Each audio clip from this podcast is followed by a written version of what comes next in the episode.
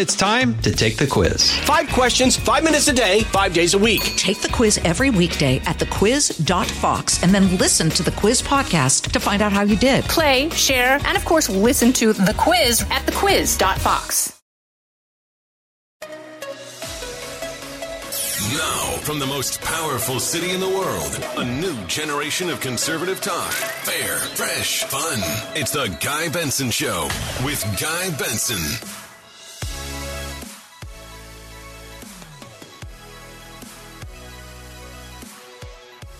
It is Thursday, July 21st, 2022. I'm Guy Benson. This is my show, The Guy Benson Show. Thank you very much for tuning in. Every weekday, 3 until 6 p.m. Eastern Time, and around the clock on our free podcast, on demand, free of charge. Totally, totally easy. And I mean, it doesn't get better than $0.00 from your perspective. GuyBensonShow.com foxnewspodcast.com. Wherever you get your podcast, you've got all sorts of options for that. We, of course, recommend listening live every day as we air across our great affiliates on the Fox News app, the live stream, Fox Nation. You have many options. Audacy.com, A U D A C Y.com. We have partners, you have options. At Guy Benson Show is our Twitter and Instagram handle if you want to follow us. We have additional content there on a regular basis at Guy Benson Show. I'm the political editor at townhall.com.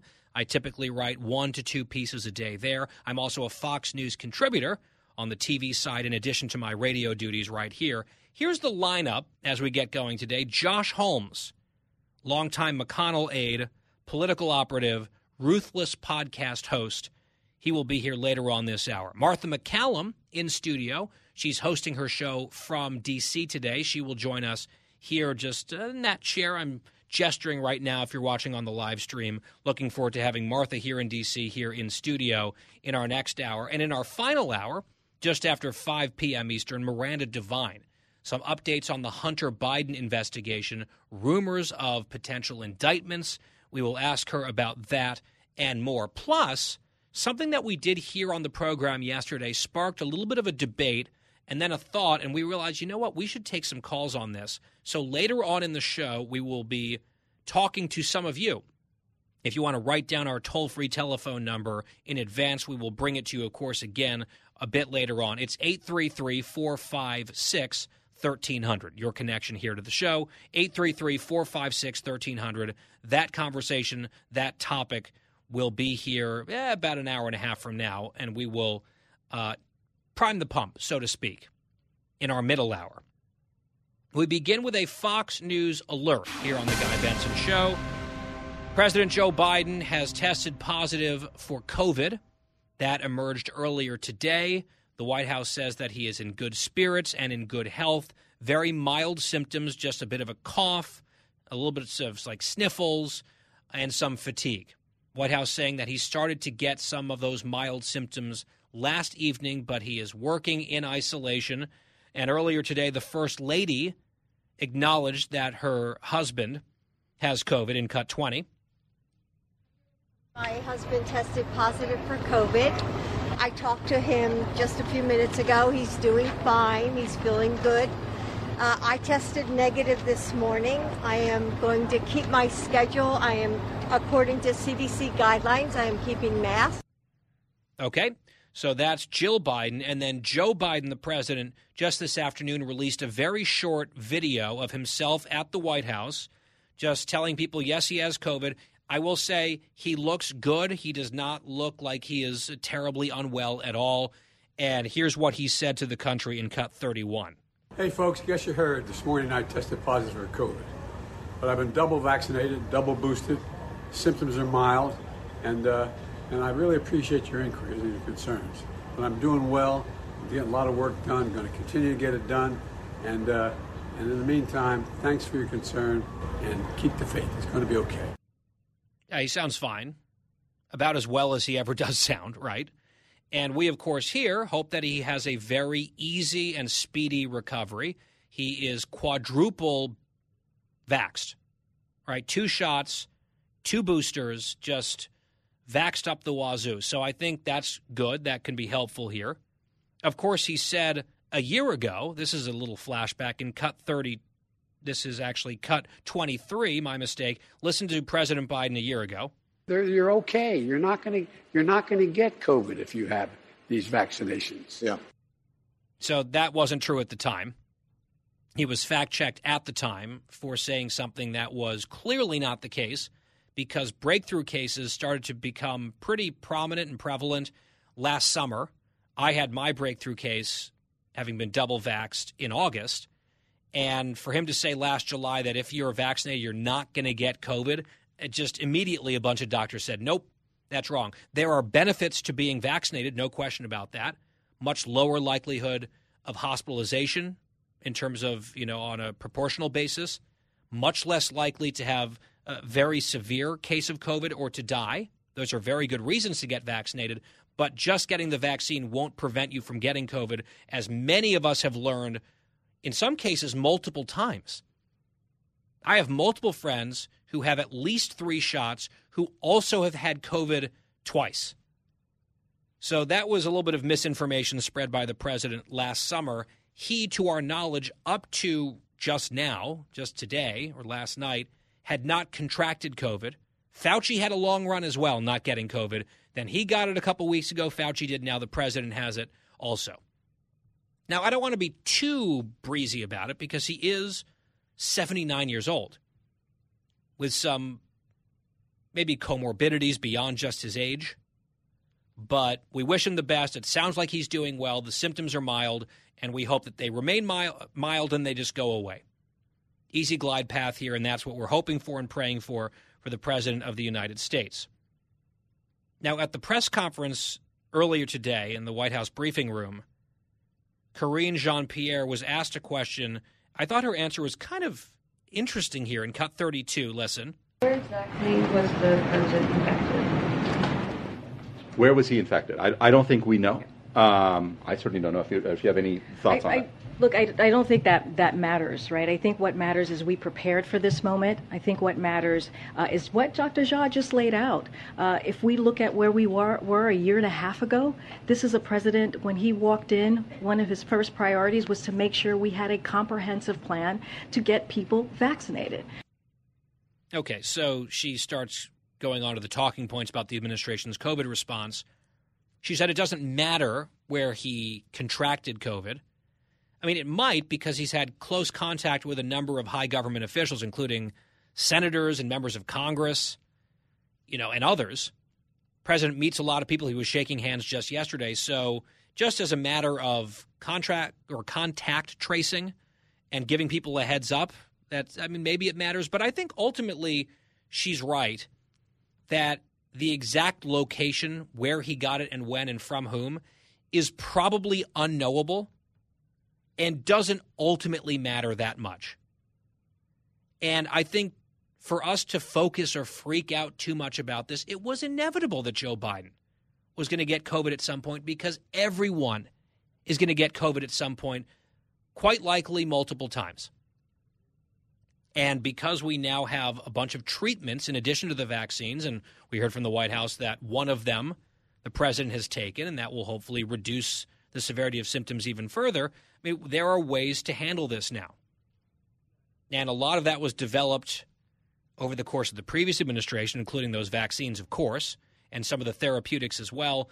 But this was sort of like huge news all over the place. Oh my goodness, the president, you know, sound the sirens flash the red lights. President Biden has COVID. I think it's going to be just fine. Keep an eye on it. He's the president. It's a significant virus. He's in a danger zone in terms of age, but he's going to have the very best care in the world, as he should.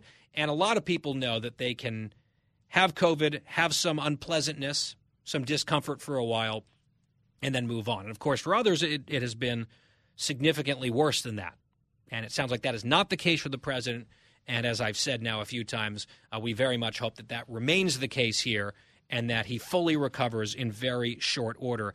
Now, he did also say something yesterday about a very different, much more serious disease, cancer, in his visit to Massachusetts. We played the soundbite yesterday. We'll play it again here, real quick. Cut 14. And guess what? The first frost, you know what was happening? You had to put on your windshield wipers to get literally the oil slick off the window. That's why I and so damn many other people I grew up have cancer, and why can't for the longest time Delaware had the highest cancer rate in the nation. So we played that. We were somewhat perplexed by that. The White House immediately said, no, no, the president does not have cancer. He's a healthy 79 year old, cancer free. But the president said that he has cancer in that clip, along with many of the other people that he grew up with.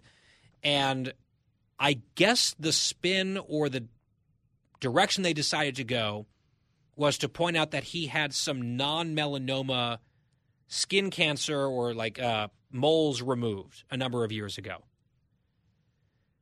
And a lot of people said, oh, okay. See, so he, he did have that, and so he didn't misspeak, and all these critics and these conservatives are, uh, boy, do they have egg on their face. We showed them. And as I said briefly on the show yesterday, it just didn't really quite make sense to me because I've actually had a few things removed, a few moles. This is an issue in my family. Melanoma itself has been an issue in my family, so we're kind of on the lookout for it. I try to be careful, and I know that it has to do with being out in the sun, like spending, getting too much sunlight, too much exposure to sunlight. That causes the problem. That's a huge driver of it, which is why we slather on the high SPF stuff. I don't go in the sun for long periods of time. Other people in my family really avoid it even more significantly because they've had uh, you know more frightening encounters and, and scares on this front. I don't know what any of that has to do with at the first frost turning on the windshield wipers of your car because there's an oil slick on the window which is the context that he was describing. I don't know what that has to do with skin cancer. My guess, again, just an educated guess, I could be wrong. I'm not a doctor. I don't play one on the radio. My guess is Biden weirdly said this thing about having cancer. And I would add, when I've had something removed off of my back, I had two things removed. This was years ago. I did not go around telling people that I had cancer. I didn't have cancer. Thank God. The whole point of having precancerous or scary looking, problematic looking moles removed is to avoid cancer. So I wouldn't describe that as having cancer. It kind of seems like maybe that's what he did here. Regardless, because he said the word, rather than just saying the president misspoke, they decided to backfill some kind of an excuse oh, well, here was something involving cancer that might have been a cancer scare from years ago. So let's use that as the thing to quote unquote prove that he wasn't just misfiring or doing the thing that he does regularly. It's something Joe Biden has done for many years, which is to try to insert himself into anything and draw some sort of personal connection, even if it's not true, where he either totally fabricates a story or massively embellishes what happened so he can relate to something on a personal level and it's not just something he understands but he knows because it's happened to him or whatever. We actually did a monologue. It's on YouTube and on the podcast archive what a month or two ago where I ran through all of these or maybe not all of them but a lot of those examples. It's a weird tick that he has. I wrote about it also at townhall.com. I think this might have been another one where he's like, "Oh, all these people have cancer. So do I." And the White House is like, "Oh, see, here's here's the thing. Actually, a few years ago, a few years back, he had these things removed off of his skin. So, see, like, yeah, I I don't see again the connection between that and the oil slick on the window at first frost and your windshield wipers. Sorry, that just doesn't make sense to me. But a ton of people in the media were like, "Oh, okay, QED, mic drop, nailed him." What do you say about that, right wingers? It's like, well, it seems like a non sequitur to me.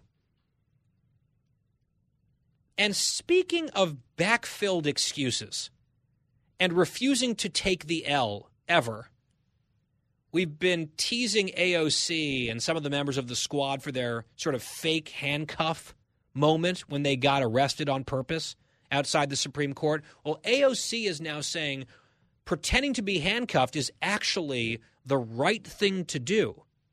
Basically, follow the science of getting arrested, is what she's trying to say. And it's ridiculous. We'll tell you the spin that she's trying to pull, and a few people pushing back who might know a thing or two about this more than she does when we return on The Guy Benson Show. The Guy Benson Show. More next. From the Fox News Podcasts Network. I'm Ben Domenech, Fox News contributor and editor of the Transom.com daily newsletter, and I'm inviting you to join a conversation every week. It's the Ben Domenech Podcast. Subscribe and listen now by going to FoxNewsPodcasts.com.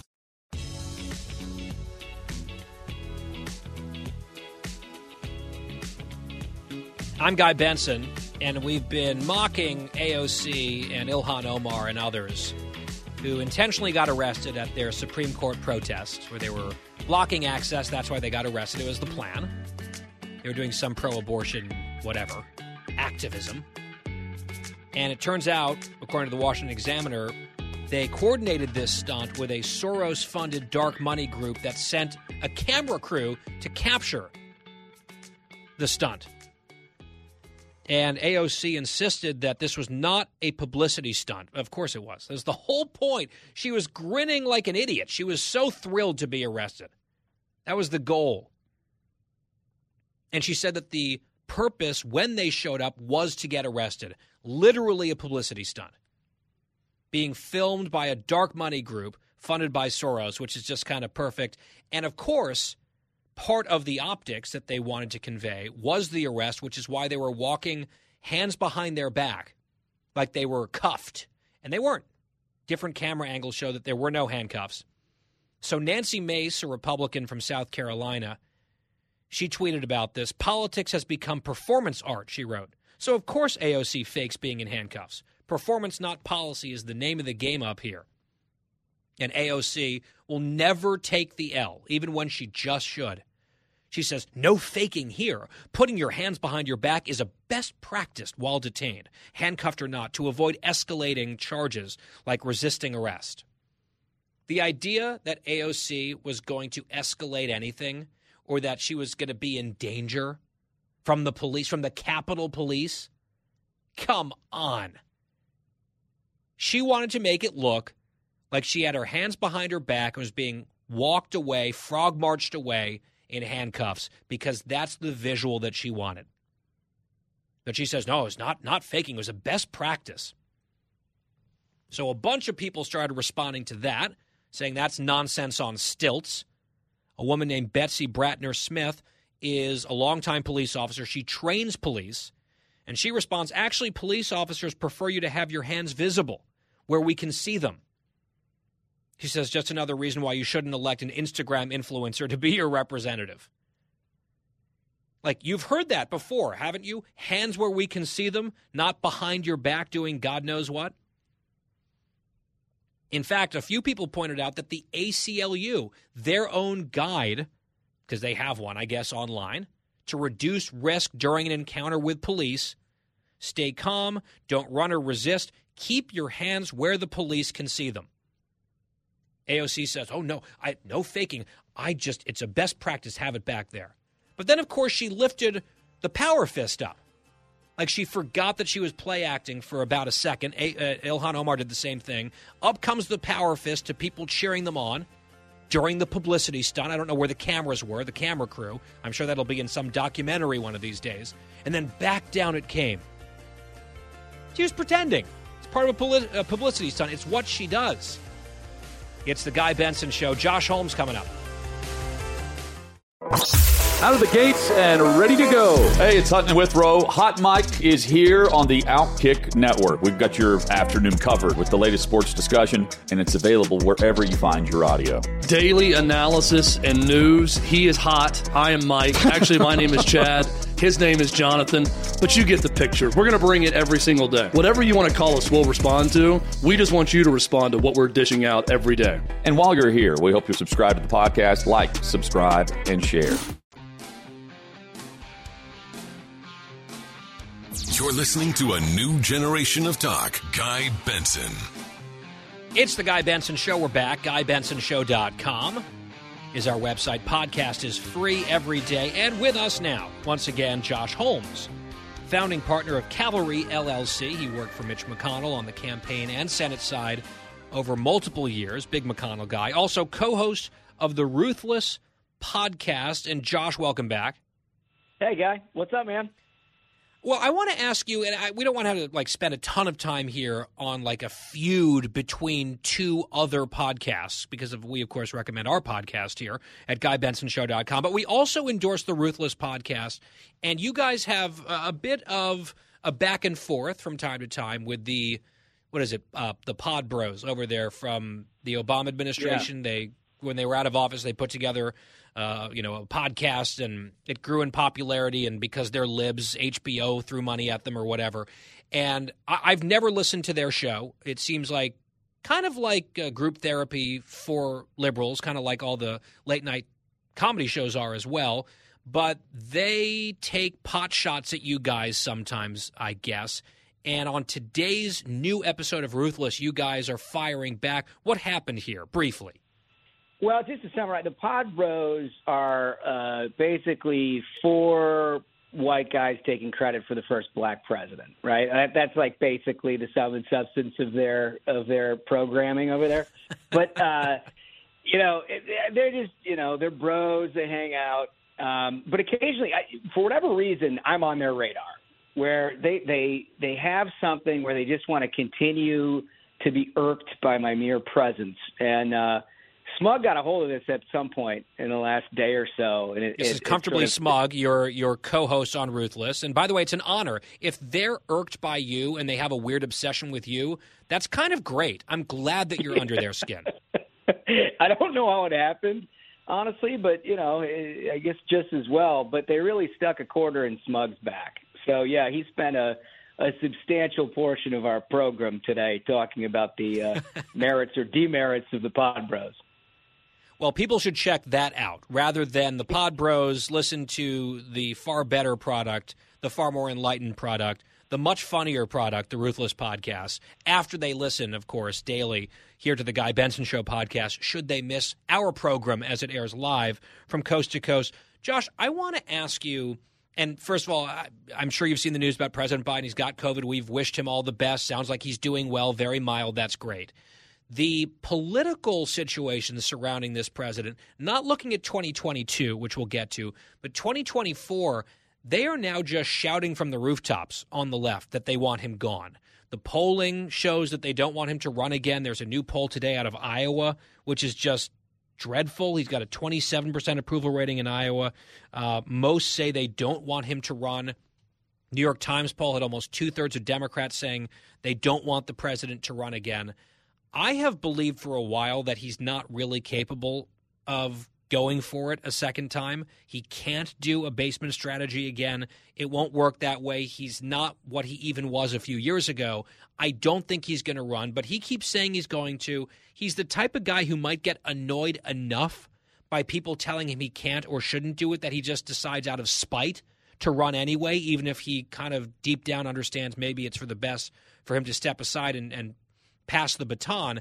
I don't know exactly what's going to happen, no crystal ball here, but if he decides that he does want to run, or if he decides he's not going to run and Kamala Harris instead is going to represent the Biden legacy and run for president instead, I think there are a lot of people on the left who are delusional and kidding themselves that it's some sort of easy play to dislodge an incumbent president from a reelection bid or to just skip over a sitting vice president if she's going to be next up in line, especially as a woman of color in a party that is positively obsessed with identity. I see a lot of the wish casting about, you know, Amy Klobuchar or Pete Buttigieg or Gavin Newsom or fill in the blank.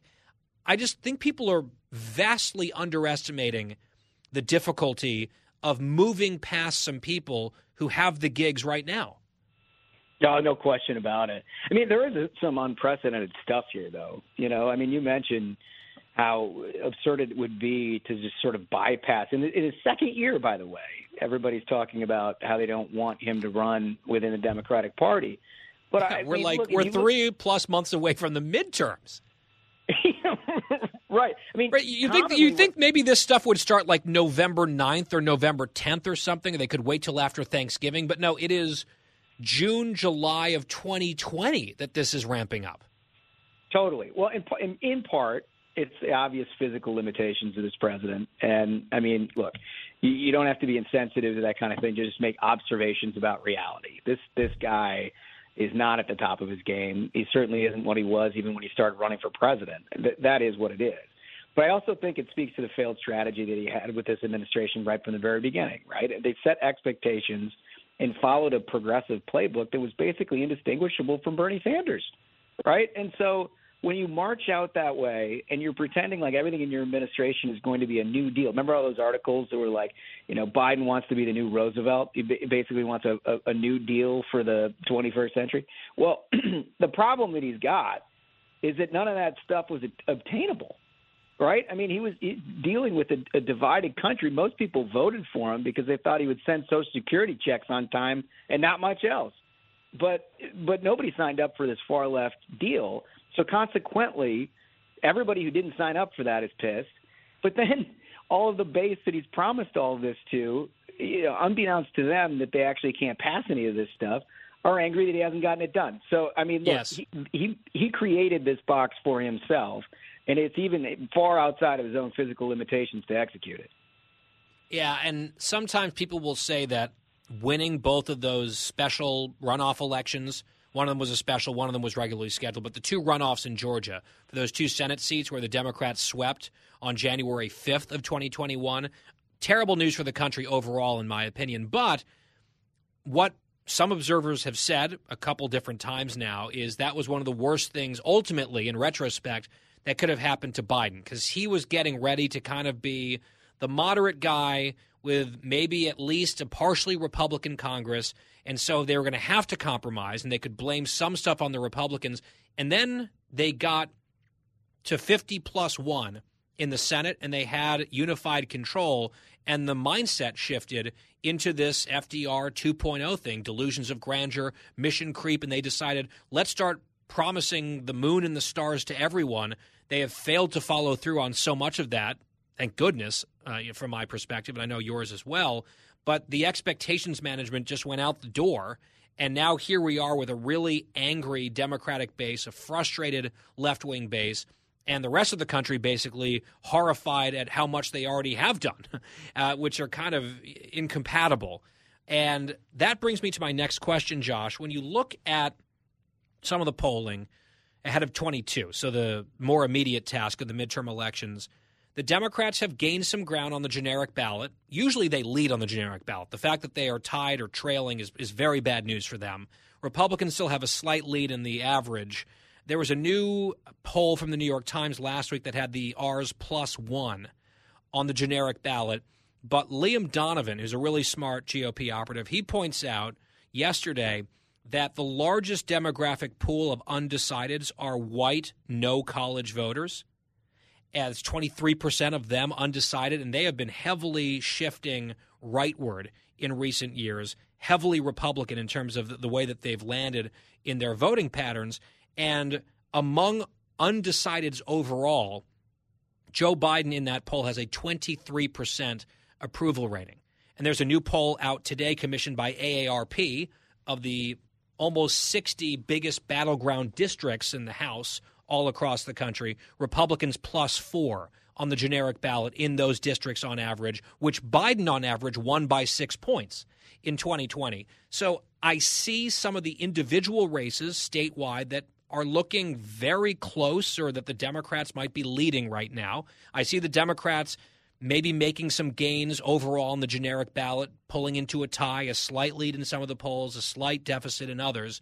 But then you look at some of the data that I just ran through for you about the undecideds, about Biden's approval rating, and, and I still feel like all the fundamentals here are pointing in the direction of a red wave of some size, some magnitude.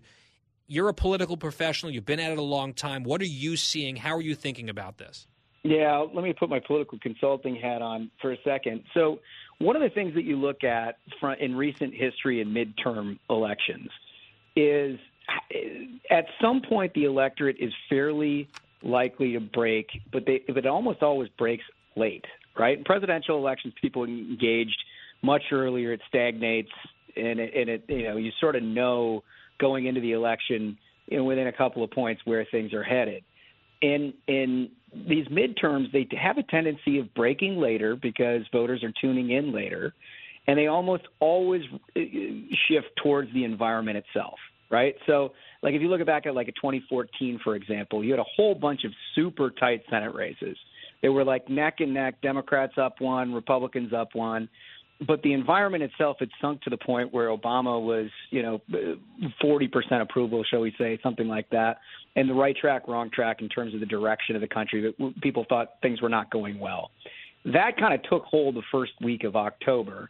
And what happened in all those races is that those ballot questions, the the person who's running against the other person, that's what we call the ballot question, they all of a sudden began to reflect the overall uh, environment right? And I, this happened in 18, happened in 14, happened in 10. Well, so uh, I, think, I, will I say though, Josh, just to just to jump in though, in 2014, the Republicans just cleaned up on the Senate side. They netted nine seats, if memory serves, which is just a huge number in one cycle. But in 2010, which was a really big wave year for the Republicans in the House, they didn't really do what they could have done in the Senate because there were some bad candidates who ended up losing despite the bad environment. Uh, in some ways, a worse environment in 2010. The Democrats held on to a couple of those seats because of bad Republican candidates. I think that's what has some conservatives nervous about this cycle. It'll be a good Republican year, but will it be a great Republican year based on some of the people who are running that aren't necessarily top shelf recruits? What do you think about that? Yeah, well, I gave you the silver lining side of it. The downside is what you just said, right? I think there are an awful lot, particularly on the Senate side. I think the House candidates actually this cycle are incredibly impressive. But particularly on the Senate side, there are a lot of campaigns here that don't fully have it together, right? Whether it's financial or whether it's message discipline or whether it's just a whole host of things uh, they don't fully have their act together. And we saw, as you mentioned, in 2010, happened again in 2012. Guy, I mean, the, you yeah. know, Todd Akin and Richard Mourdock, and I mean, it was it was terrible. Sharron Angle um, and Christine O'Donnell. You can name some of them through the years. Seats that should have been won. That, yeah, that's the thing with statewide races. They're not they're not entirely environmental. They're shaped by a, a ton of environment, but ultimately you need a candidate that represents the state in order to win. And um, I think we can get there, and I, there's an awful lot of campaigns that have the capacity of being good campaigns, but they're not quite there yet. I do want to on the fundraising numbers, and we had Rick Scott on the show this week, and he just said flat out the Republicans need to be able to raise more money. They are wheezing in that category, and there's some you know candidates doing well. You've got the committees doing quite well, but not really well enough to make up for this avalanche of cash on the left. The Democrats are the big money in politics party now. That's just the reality. They pretend to hate big money in politics. They love it. They love their own, certainly. But one of the fun things about it is you have this weird compulsion, almost an addiction, within a certain species of leftists, like so the resistance, bandwagon, hyper online people who seem to just be very eager to light money on fire, whether it's sending ungodly sums of money to Jamie Harrison in South Carolina or Amy McGrath against your boss only to get blown out in Kentucky. This year, the numbers might be closer, but the amount of money is just staggering that they're sending to Beto O'Rourke and Stacey Abrams. It's like mountains of cash that will likely again result in losses. I mean, I guess I don't want to stop them. It's like, go for it, guys. I'd rather them send money to those people than other places where it might actually matter more. Yeah, it, it's totally true. I mean, it, that's the environment that we live in, right? It's like an angry donation.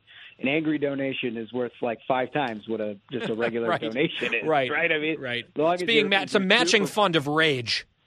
yeah, it, re- it really is. I mean, the Beto thing, I'll never understand. I'll never understand how anybody gives that guy a dime. The Stacey Abrams deal, like, look, I understand that she's a progressive grassroots hero the problem that we have as Republicans is Governor Kemp down there has done an absolutely terrific job. Is presiding over a state that doesn't look like Georgia did four or six years ago. It's a tight state, and so you don't want that cash advantage to get too huge. Now, I think he's going to win, and you know, God bless him for taking one for the team with all the Stacey Abrams cash. but it, it we got to make sure that guy is taken care of too, because Yep. it, it would be an absolute shame if that's closer than it needs to be. Yeah, I, I think he's going to win as well. But look, she's raising money like she's an incumbent, and in her mind, she is an incumbent, right? She never conceded last time she lost to him. Last question, briefly, Josh Holmes, and this is teasing something that we're going to talk about next hour on the show and take some calls on. There was something we did yesterday that sparked a thought. I'm going to put you on the spot just real quick. If you look back through history, it doesn't have to be modern. It doesn't have to be necessarily uh, in America exclusively. But is there a political leader, an all time political leader in your mind who is the GOAT, the person that you most admire, you're most inspired by, your favorite political candidate or leader of all time? If you had to pick one, who would it be and why? Oh man, I just feel so trite to say Reagan.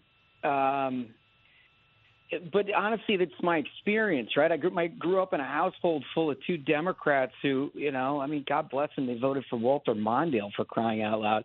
And I was Oh, a kid who just loved the fact that I could laugh at Ronald Reagan, right? I mean, the guy made me laugh, and he brought humor and a different texture to politics. And like from my perspective, boy, we sure could use a lot more of that. And at the time, like I think he, you know, he just did everything he could do to change politics, you know, for decades and generations afterwards. And so, you know, I know Yeah, no, it's a fair answer. Like it's not a surprise answer coming from a conservative, but we've got a vote already in the bank for Reagan. From Josh Holmes, our guest, founding partner of Cavalry LLC, co-host of the Ruthless podcast. They got a fire episode out today. Josh, always enjoy it. We'll talk again soon.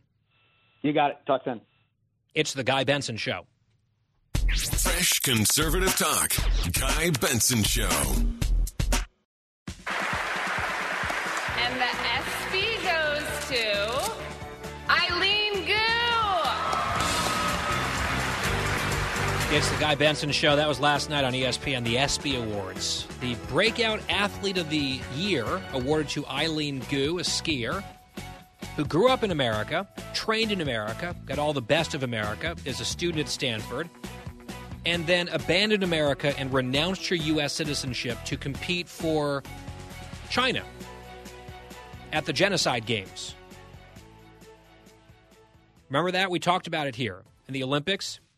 She renounced her U.S. citizenship and voluntarily went to the genocide regime to compete on their behalf because there was a lot of money to be made in that market over in China. And she's gotten very, very rich by backhanding the country that's given her so much. And she got an award from ESPN.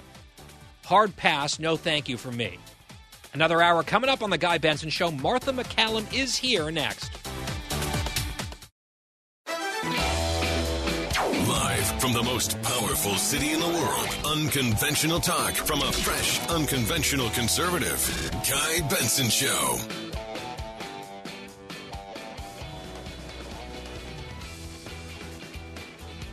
It's our middle hour of three on the Guy Benson Show here today on this Thursday. Thank you for tuning in, 3 to 6 p.m. Eastern every weekday. GuyBensonShow.com.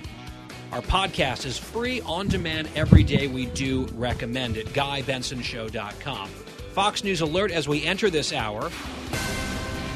The Dow up today, 162 points, closing at 32,036. And with us here in studio in Washington, D.C., at the Tony Snow Studios, is Martha MacCallum, executive editor and anchor of The Story. She's fresh off the air from down the hall, uh, Studio One, I think they still call it here, although I don't know. They've renamed a bunch of stuff. She is Fox News politics co anchor, author of the book Unknown Valor. Her podcast is The Untold Story with Martha MacCallum, and it is so good to see you. Hello, Guy. It's always nice to be in DC, especially in the Tony Snow studio. I love that this is where you do your show from, and I love that big painting up there of Tony. He was such a fantastic, wonderful guy, and uh, always, always so kind to me. And I cherished that friendship. And as I cherish your friendship, and it's very nice to be with you, and uh, it's good to be in DC.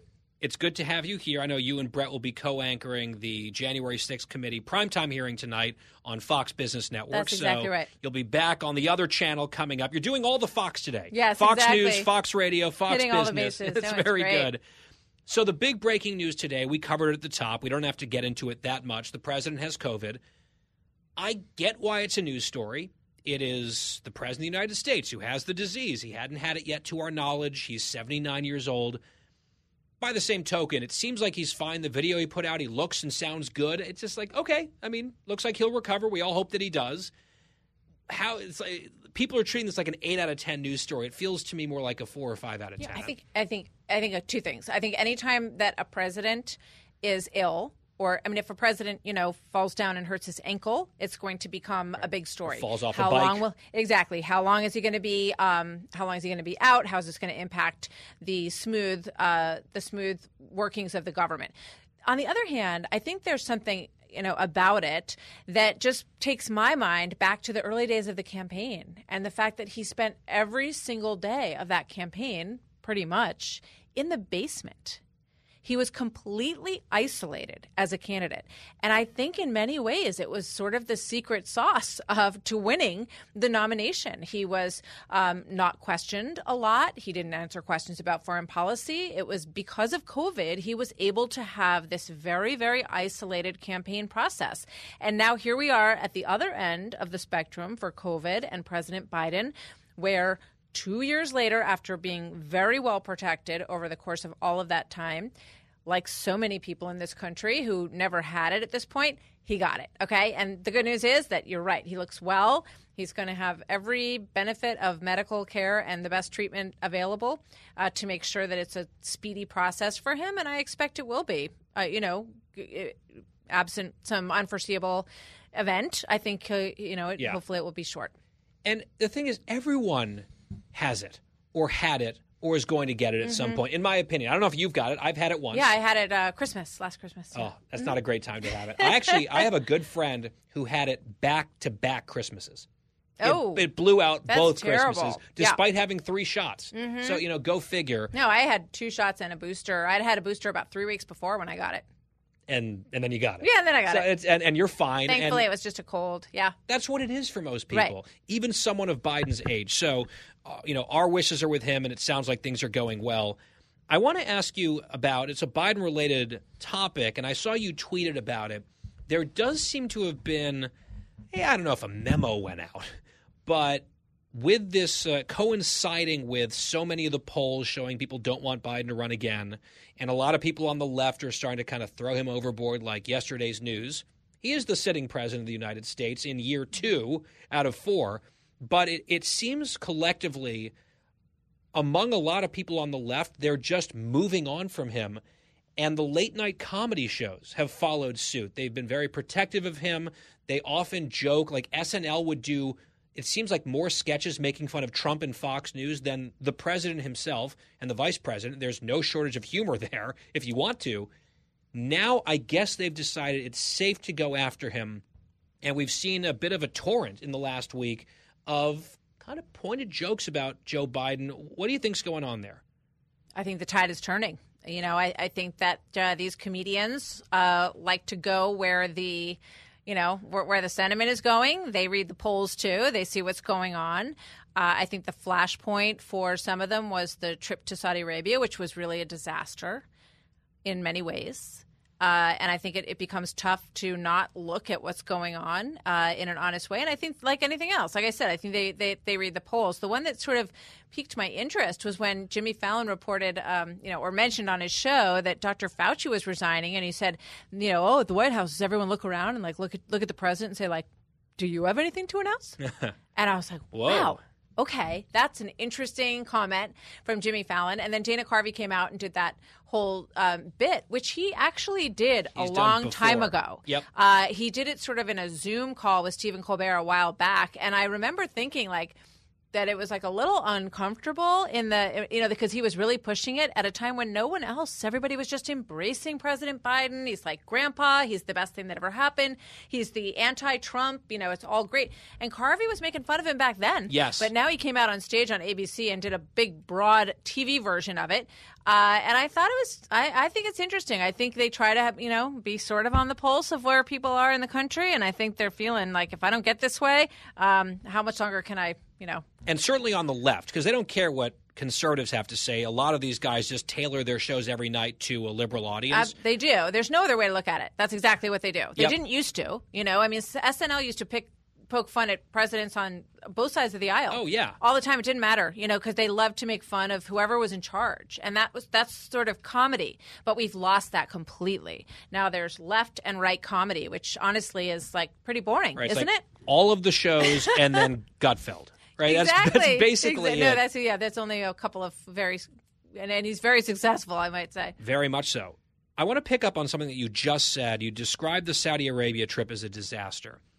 And it reminds me a little bit of yesterday's trip that he made up to Massachusetts and the speech that he gave.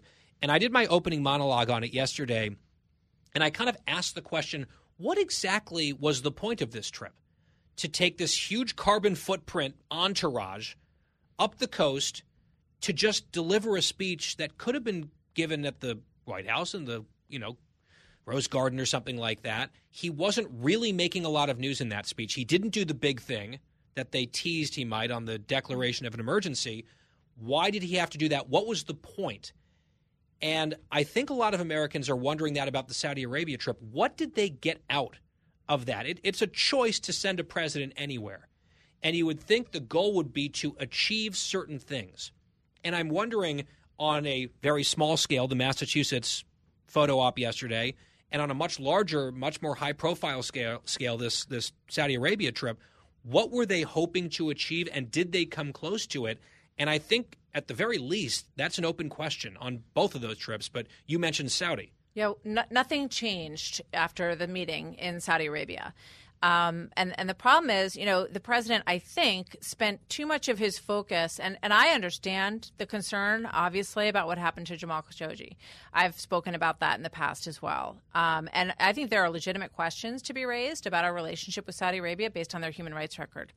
But the goal of the trip um, really was to sort of reestablish a stronger tie with Saudi Arabia. And, uh, you know, at the end of the Trump administration, you had the Abraham Accords, which really was quite revolutionary. I mean, you had this uh, growing alliance or growing relationship between Israel and Saudi Arabia and the United Arab Emirates. And the question at that point was And other is- Arab states. It was yes, amazing. and other Arab states. Um, the question at the end of, of the Trump period was Is Saudi Arabia going to become part of this as well? And that would be a huge moment that maybe they were about to sort of cross that turn as well. Because everything is pivotal in global, uh, in global politics. But what you have now, ever since the Trump administration ended, is a movement away from that. Mhm. You have the gravity center becoming Saudi Arabia talking to Russia and China about business deals, right? And not talking to us. Remember that in March, the White House reached out to talk to the Crown Prince on the phone and was denied a phone call. Yeah, they like sent him to voicemail. Denied a phone call. That that's a big deal. So the the relationship did not move forward. In fact, it may have moved backwards after this trip.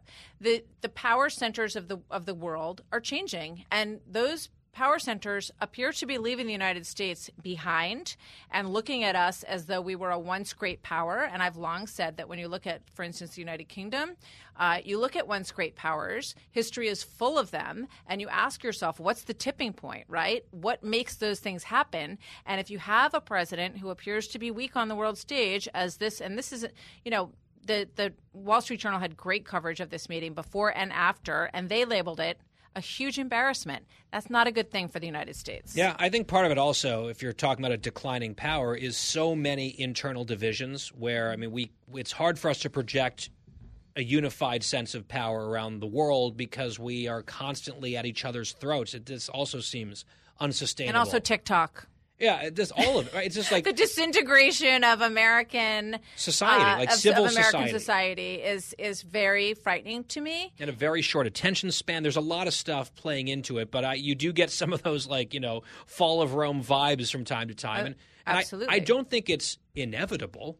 No, it's not inevitable. It feels like if we keep going down this path a while longer, it might become inevitable. That's what worries me.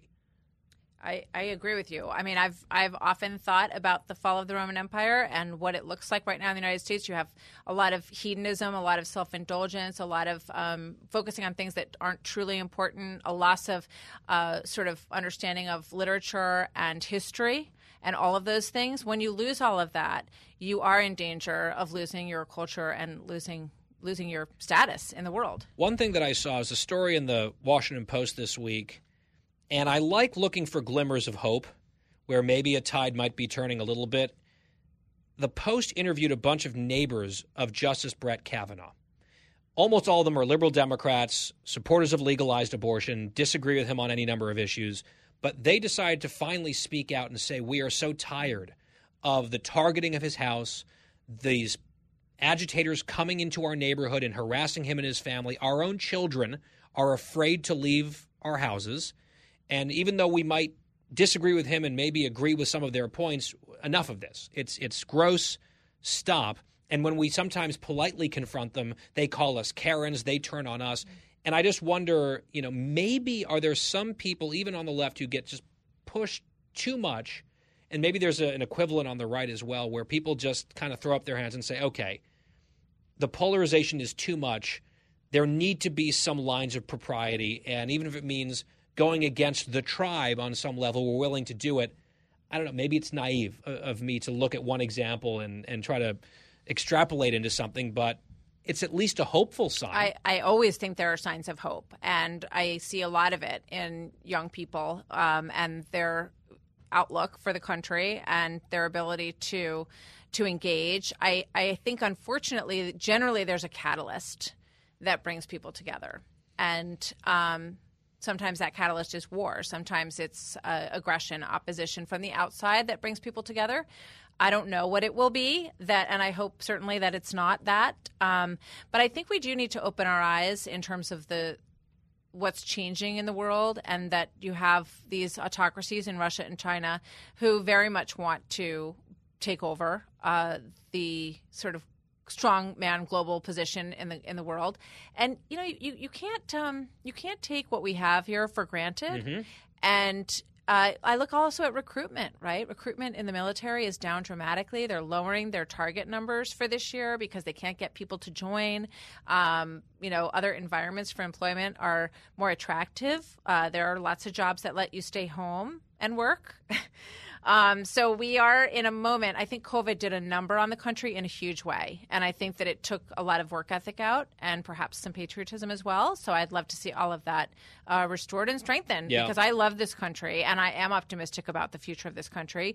But I think we have to be realistic about where we are right now and what we're going to fight for. and you have to think about even if you're upset with America or feel like we have all these imperfections and flaws, uh, some of that I think is overblown, some of it is true.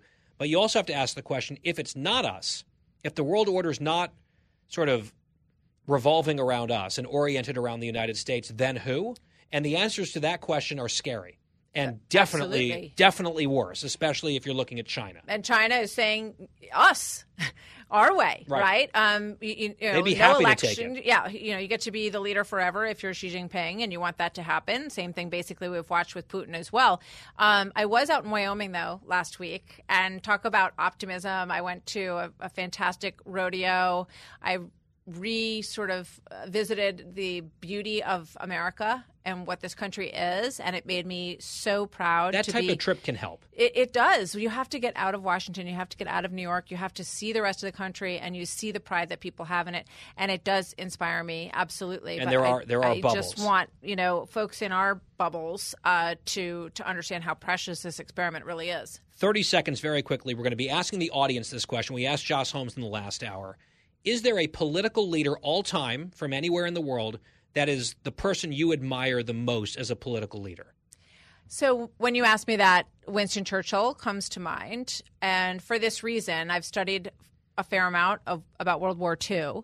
And the amazing thing that Winston Churchill had was the ability to be realistic with people about what was going on and the threat that they faced. But he always was able to then bring it around to who they were and why they would succeed and how they would rise. That's a great it. answer. And that's what I love about him. I think all politicians should emulate that. You have to be realistic and hopeful. Martha MacCallum, my guest here in studio in D.C. on The Guy Benson Show. Great to see you. Thank you, Guy. And we will be right back. The Guy Benson Show. More next. I'm Guy Benson. It's the Guy Benson Show. Thanks for listening. Yesterday on the program, we brought you an update on UK politics and Boris Johnson giving his final performance during Prime Minister's Questions. They've got a new Prime Minister coming in there this fall. And then I played a flashback clip of Margaret Thatcher. And I am a big admirer of Margaret Thatcher's. I've read two of her books. I go back sometimes and watch some of her old speeches. And she, I'm not sure if she's my answer to this question, but she'd be right up there as a finalist. And now I've asked both of my guests today this question. Now I want to pose it to all of you at 833 456 1300. That's our phone number here at the show. The question is if you had to pick one political leader of all time, could be American, could be a recent president of the United States, it could be a foreign leader, it could be a member of Congress, even a mayor, someone who's helped you, anyone who's a political leader who is your favorite ever, like the goat in your mind. The person who inspires you the most, maybe the person whose uh, admiration you have for them is higher than anyone else. Your favorite, most admired, most inspiring political leader ever. Who is it and why? We have a vote for Reagan from Josh Holmes. We have a vote for Churchill from Martha MacCallum. And I'm putting in, let's say, half a vote for Margaret Thatcher, half a vote for Abraham Lincoln. I want to hear from you. 833 456 1300. Who is your favorite political leader ever? And a short explanation why that person holds that position in your mind. 833 456 1300. Your calls coming up.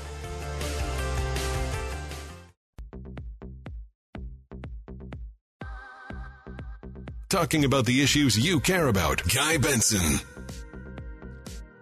Welcome back to the Guy Benson Show. I'm your host, Guy Benson. Our phone number here at the program, 833 456 1300. 833 456 1300. And if you're just joining us, here's the question that I have. And it sort of inspired me yesterday playing a clip of Margaret Thatcher. I was debating with myself, is she maybe my favorite political figure of all time? I'm not really sure. We started talking about it amongst our team and debating a little bit. And I said, you know what, let's ask the audience. I bet you we would get a pretty interesting array of answers. So Josh Holmes in the first hour told us that his answer is Ronald Reagan. Martha MacCallum in the last segment said Winston Churchill. If you had to pick the person, the political leader who is your favorite ever, it could be American or not, contemporary or through history, it's sort of a wide open question. Who is your favorite political leader ever and why? 833 456 1300, toll free number here at the show. 833 456 1300. There really isn't a right or wrong answer here. It's very personal and subjective. 833 456 1300. The calls are coming in. Let's start in the state of Florida. Charlie, you are first on The Guy Benson Show. Hello. Hey, sir, I enjoy your show when I can listen to it. Um, Thank you. I'm from jo- I'm from Georgia, so it's not going to be Jimmy Carter, but the state to the north would be Tennessee. And I, I can't remember if he was a representative elected or if he was a senator appointed before the 17th Amendment but that would be James Polk, who was president, and I admire him because he said he was only going to run one term, and he was true to his word, and that is rare in any kind of politics. And Polk did it. You know, this is before the Civil War, so I think he did a fairly good job, and you know, of, of staying true to his word. I admire him for that. You know what, Charlie? I did not expect James Polk to be the first answer that we got on this, but I think it's a good answer and I've read a few articles from historians recently in the last decade or so about how James Polk actually is now consistently ranked as one of the better presidents in our history because he made a few promises, said he had a few goals that he was going to try to achieve. He achieved them, and then he stepped away. I think that's a good, interesting answer, Charlie, and I appreciate the phone call. 833 456 1300. 833 456 1300. Your most admired, your favorite political leader ever. Who was it? Why? Give us a call. 833 456 1300. Uh, back to the phones. Let's see. Mark calling from Ohio. Mark, glad you called. Thank you so much for taking my call, and thank you for what you do for America every day. My most honored or respected politician is Ronald Reagan. I worked on Ronald Reagan's first campaign in 1980. The situation felt so much like the situation that we are in today. I admire the fact that Ronald Reagan uh, not only won a tremendous victory in 1980, but he got to Washington and did something about it. He also had the sense to hire great people, delegate, and get the job done. All right, so your answer it's the second vote we've gotten for Ronald Reagan. When you worked for him in 1980, how old were you, roughly? 18, I was 18, sir. So your first ever vote was for Reagan for president. That's pretty cool. That is correct. I had voted for George H.W. Bush in the primary in May. Okay, and then you turned over to Team Reagan. He became the nominee, and now after he served eight years and really cemented a legacy, you're calling in and telling a national audience that Ronald Reagan is your number one of all time. Great call, good answer. Mark from Ohio, eight three three four five six thirteen hundred. Tom, Minnesota, St. Paul, the capital out there. Tom, welcome. Thank you. Thank you for the opportunity, and I appreciate what you do. I guess I have two. Uh, I support Ronald Reagan, who's been mentioned a couple times, but my all-time favorite is Pope John Paul. For over 25 years, he was a world-recognized leader, and he helped facilitate the transformation in Poland from communism. Wow. Okay. So I'm trying to think would would the Pope count as a political leader as opposed to a religious leader? He certainly had a political component, but it sounds like it's some of his political angling that won the title in your mind. So we'll allow it, Tom. He's a religious leader, clearly. He leads a, a massive global church, but John Paul II famously was instrumental in helping to defeat communism. And he was close with Reagan and with Thatcher, actually. That was uh, actually a big alliance at the time. So, out of the box thinking, I like it, Tom. Thanks. 833 456 1300. 833 456 1300. Who is your favorite political leader ever and why? Let's see here. Let's go to Kenyatta in Los Angeles. Am I saying your name right? Absolutely, Guy. I very much enjoy your show. Uh, my favorite political leader would be Mao Zedong. And I know that given uh, demographics of your audience, that's probably uh, quite a shock to some people. However, you did say political leader. I'm not talking about morality or values. What Mao Zedong did was set China uh, uh, on a direction that we now see it uh, in as a world power. So from that, and they've lifted uh, hundreds of thousands, if not millions, of people out of poverty. The United States hasn't done that. So now that's uh, that's that's why I I, uh, I very much admire him. Wow. Okay. I mean, I knew there were some communists in the audience. There have to be, just as you know, a, a matter of the numbers. But wasn't expecting to get that phone call. And uh, first of all, appreciate it. Thanks for the phone call. I would just fact check you. The United States and free market capitalism has pulled more people out of poverty than any system ever, especially communism. And Mao is responsible for the deaths of 60 million people.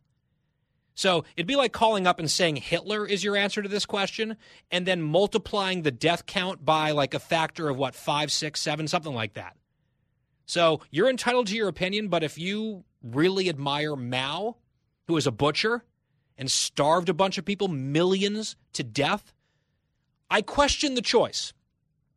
I said there are no right or wrong answers. I guess that's true. It is subjective. In my book, it's a pretty wrong answer, though. 833 456 1300. 833 456 1300. To Montana we go. Kurt, you are up on The Guy Benson Show. Uh, Harry Truman, just the whistle stop campaign, and I just thought he was one of the last best presidents. Interesting. Was there any particular thing that he did as president? I know one of the big controversies was dropping the bombs on Japan. He did other things as well. Is there a reason beyond the way he campaigned that makes you vote for Truman? Yeah, didn't he ride on the back of trains? I mean, he did. At a. He did, yeah, and so that was definitely true. He wanted to connect to people. We play a clip here in the commercial break on Fox News Radio Online about Truman. He was widely written off as having lost to Dewey, I believe of New York, a Republican, and I guess Harry Truman got the last laugh in that election. Kurt, thanks for the call. 833 456 1300. 833 456 1300. Your all time favorite political leader and why. Donna is in Pennsylvania. Hi, Donna. Thanks for listening. Yes, I would have to say Golda Meir when I think about the incredible story of her life of being a housewife and how she reached out to um, Henry Kissinger and it was Nixon administration. And, and in my opinion, what I've read, she pretty much saved Israel uh, when they were under attack first ever female prime minister of Israel. Is the fact that she was a trailblazing woman part of your thinking, Donna? Yes. I mean, makes sense. Golda Meir. Cool answer, interesting answer. One of the first female leaders in an advanced or Western country ever. So, I mean, absolutely a shatterer of a glass ceiling and a big one, especially in the Middle East. Can you imagine? Thanks for the call, Donna. 833 456 1300. Really interesting calls here. I was worried it was just going to be a bunch of like Reagan and Trump back and forth. Nothing wrong with that, if that's your opinion, but we're getting a, a pretty interesting array of answers. Favorite political leader ever and why? Bob in Chicago is up on the Guy Benson show. Bob, what do you think? Uh, Abraham Lincoln. Uh, basically, to- because uh, uh, his, what do you want to call it, his uh, um, I can't think of the word, but uh, altruism towards the South after he knew he was going to win the war. Yeah, I, you know, I think it's hard to argue against Lincoln as someone who saved the country, right? Abolishing slavery, winning the Civil War, finding a way to bring us back together. Obviously, cut down far too soon. Lincoln if not the greatest president of all time, no doubt top three, and that will be the case for as long as our country endures, hopefully for many, many years to come. Lincoln is someone that I mentioned when I was teasing this topic. And Bob, I again, I, I will put two thumbs up to your answer Abraham Lincoln. 833 456 1300. 833 456 1300. The phones are buzzing. Let's go to Beverly calling from Virginia. Beverly, hello. Hi, hi. So I want to chime in and say John F. Kennedy.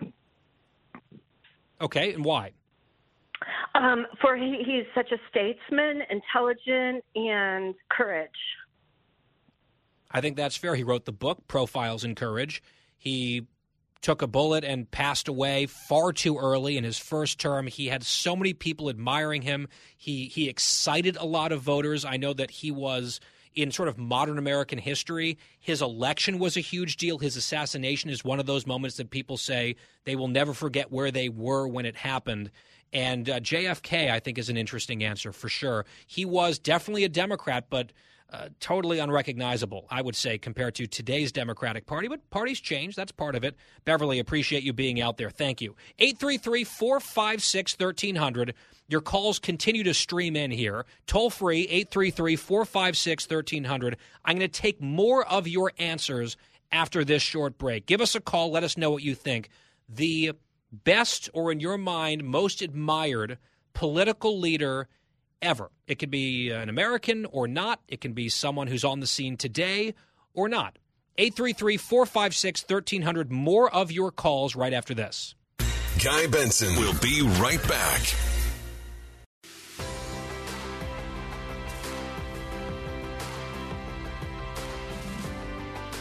We are back on the Guy Benson Show.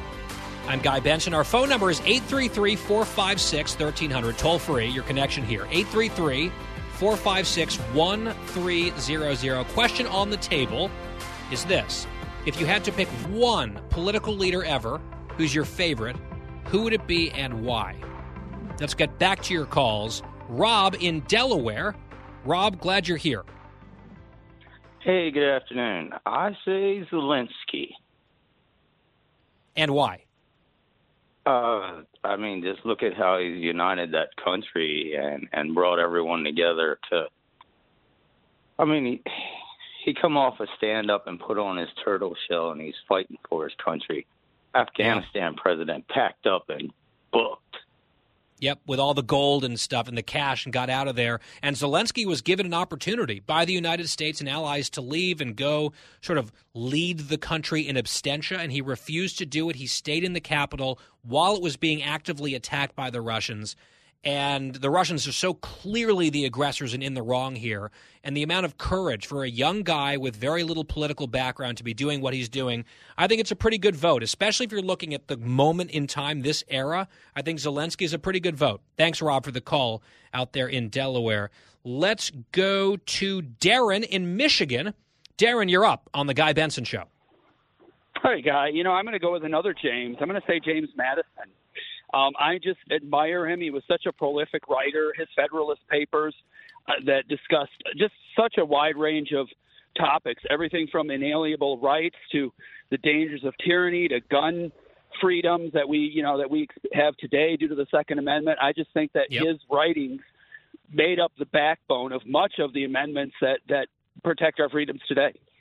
Yep. I mean, the Bill of Rights, I'm a fan. And uh, James Madison, one of the most important founders of this country, as you said, a prolific writer and just invaluable to what we've been able to build here and can hopefully hopefully maintain and continue to build. I, I love that answer. James Madison. 833 456 1300. 833 456 1300. Kurt is calling from Marietta, Georgia. Kurt, glad you're here. Hey, guy, I love the show. Uh, I love Winston Churchill, but I, think Bibi Netanyahu. Uh, I love the way he does his business. He's uh, he's diplomatic. He's world class. He'll negotiate, but you know, at the end of the day, he's going to draw a line, put his foot down, and it's Israel first. And I think that's a leader's job, and I just admire the hell out of him for it. You know. Yeah, and he's a very clear communicator as well. I've always enjoyed watching some of his speeches on the world stage where he shows up and he'll tell it exactly how it is or the way he sees it and doesn't really uh, use a lot of flowery language. He cuts right to the point, even if it's gruff, even if it's tough, he says it. And I think that's an interesting answer for sure. Kurt, thank you for listening. Appreciate it. 833 456 1300. 833 456 1300. Who's your favorite political leader ever and why? Perk is in Maryland. Perk, welcome to the Guy Benson Show. Hey, how you doing, guy? I've got Very to go well. with uh, George Washington. Um, he's the first political leader ever to give power back to the people. Every political leader up until that point, once they had gotten and attained power, they kept it and kept it and kept it. Whereas George Washington saw the potential and said, "No, we've got a democracy here. I'm going to give it back." So, I think it's a it's a fabulous answer. And you talk about, and we were talking earlier about Lincoln as one of the greatest presidents ever. Washington has to be right up there. You know, just leading the country to victory over the Brits, no small feat, and then serves two terms and walks away, setting an amazing precedent that stood for many years. Then it was eventually enshrined in the Constitution. Thanks for that call. 833 456 1300. Willie out on the West Coast in California. Willie, welcome. Hey, how about Nelson Mandela? And for every reason you can think of. Good answer. I like Mandela. Very brave guy, willing to go to prison and never back down in his beliefs and wanting to bring justice and racial equality to a place that did not have it. Uh, hard to argue there. Nelson Mandela. Good answer. 833 456 1300. Let's go to Texas and John. Hi, John. Hi, Guy. How are you? I enjoy Very your well. show. Uh, my, I have a special place in my heart for Ronald Reagan. He was my commander in chief while I was served in the Navy. Uh, what he was able to accomplish during the Cold War, uh, and uh, peace through strength. But I do, I will have to add that I think there's an argument to be made for the four guys that are that sit on top of Mount Rushmore. All right. I think uh, it's well said. Thank you for your service. And I think if you're serving in the armed uh, in the armed forces and you can really admire the person who is the commander in chief, that's that's good. That that probably boosts your morale. And sounds like that was the case for John in Texas. We are almost up on a break. We've got to take it. Then we're moving on. But I'm looking at my board. We have so many calls. We've got to vote for Goldwater. We've got to vote for Rush Limbaugh. A vote for Joe Biden, if you can believe it, Alexander Hamilton, Teddy Roosevelt, and others. I see a fictional character on the board, Archon the Great from the comic books. All right. I didn't say had to be real. I guess a fictional character. That's an answer, I suppose.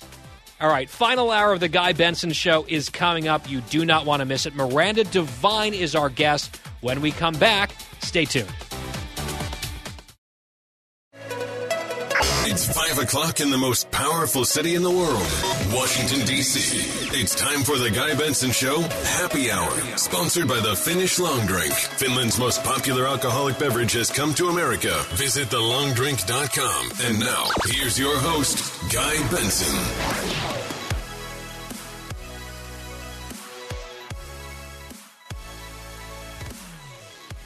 It's the happy hour on a Thursday here on The Guy Benson Show. Thank you so much for tuning in. 3 to 6 p.m. Eastern every day. That final hour right now is the happy hour. Glad to have you here. GuyBensonShow.com is our website. The podcast is always free of charge on demand right there for you at your fingertips. GuyBensonShow.com, FoxNewsPodcasts.com, or wherever you get your podcasts.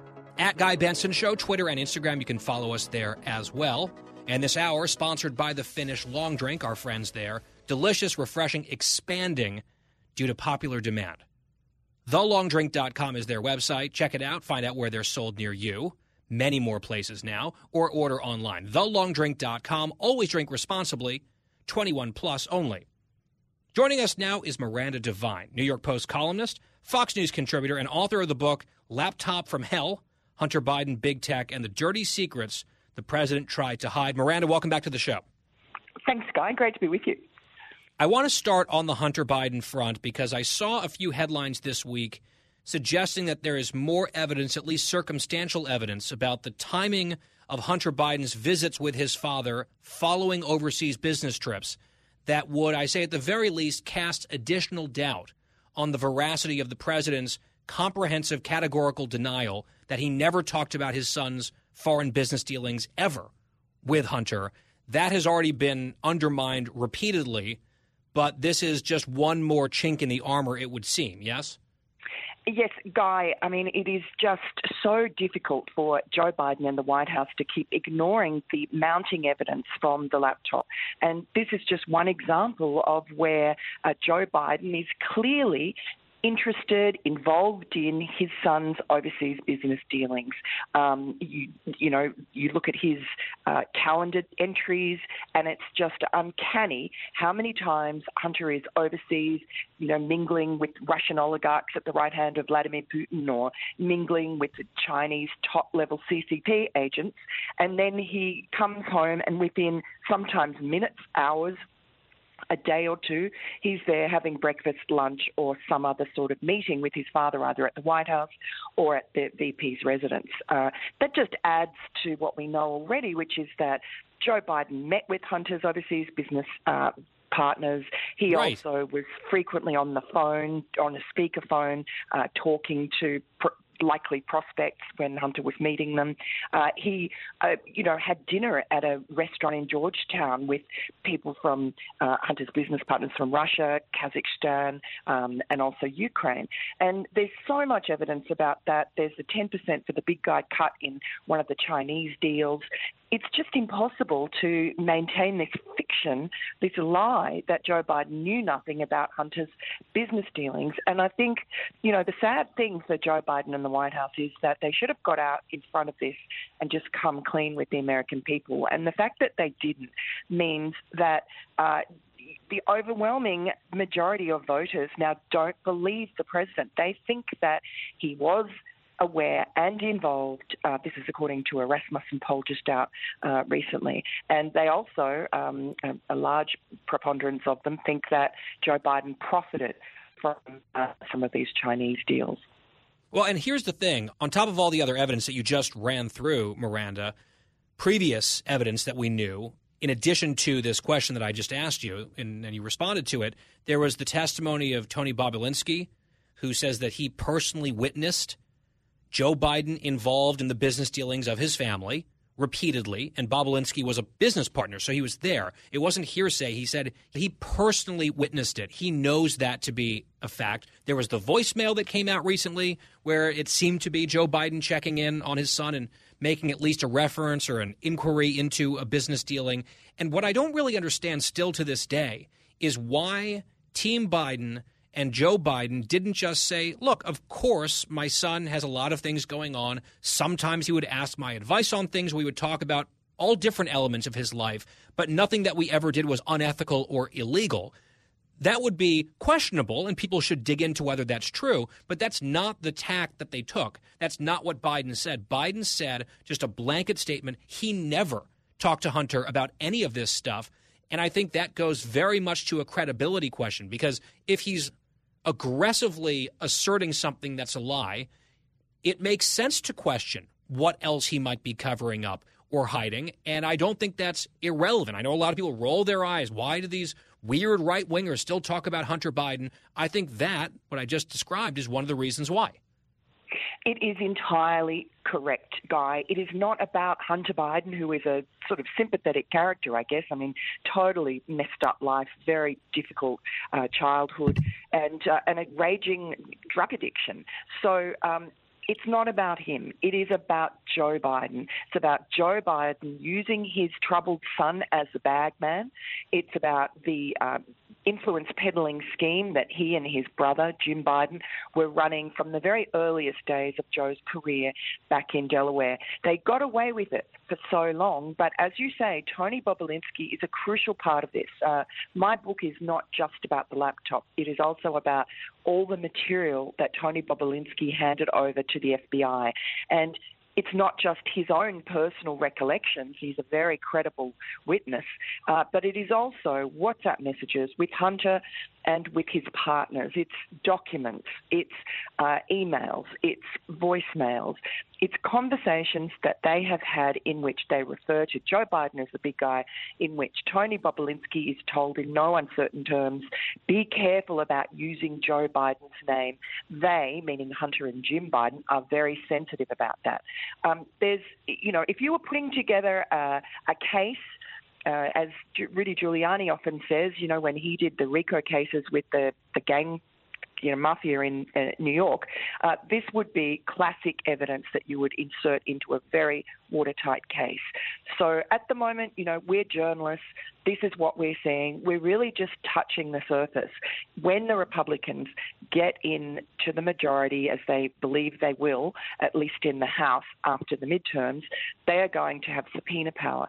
They will be able to call before them Hunter Biden and his business partners, some of whom have already given test- testimony at the grand jury in Delaware.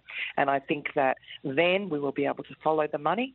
Uh, well, like Chuck Grassley and Ron Johnson did, and that's where we will discover uh, just how compromised the president is or isn't when it comes particularly to China.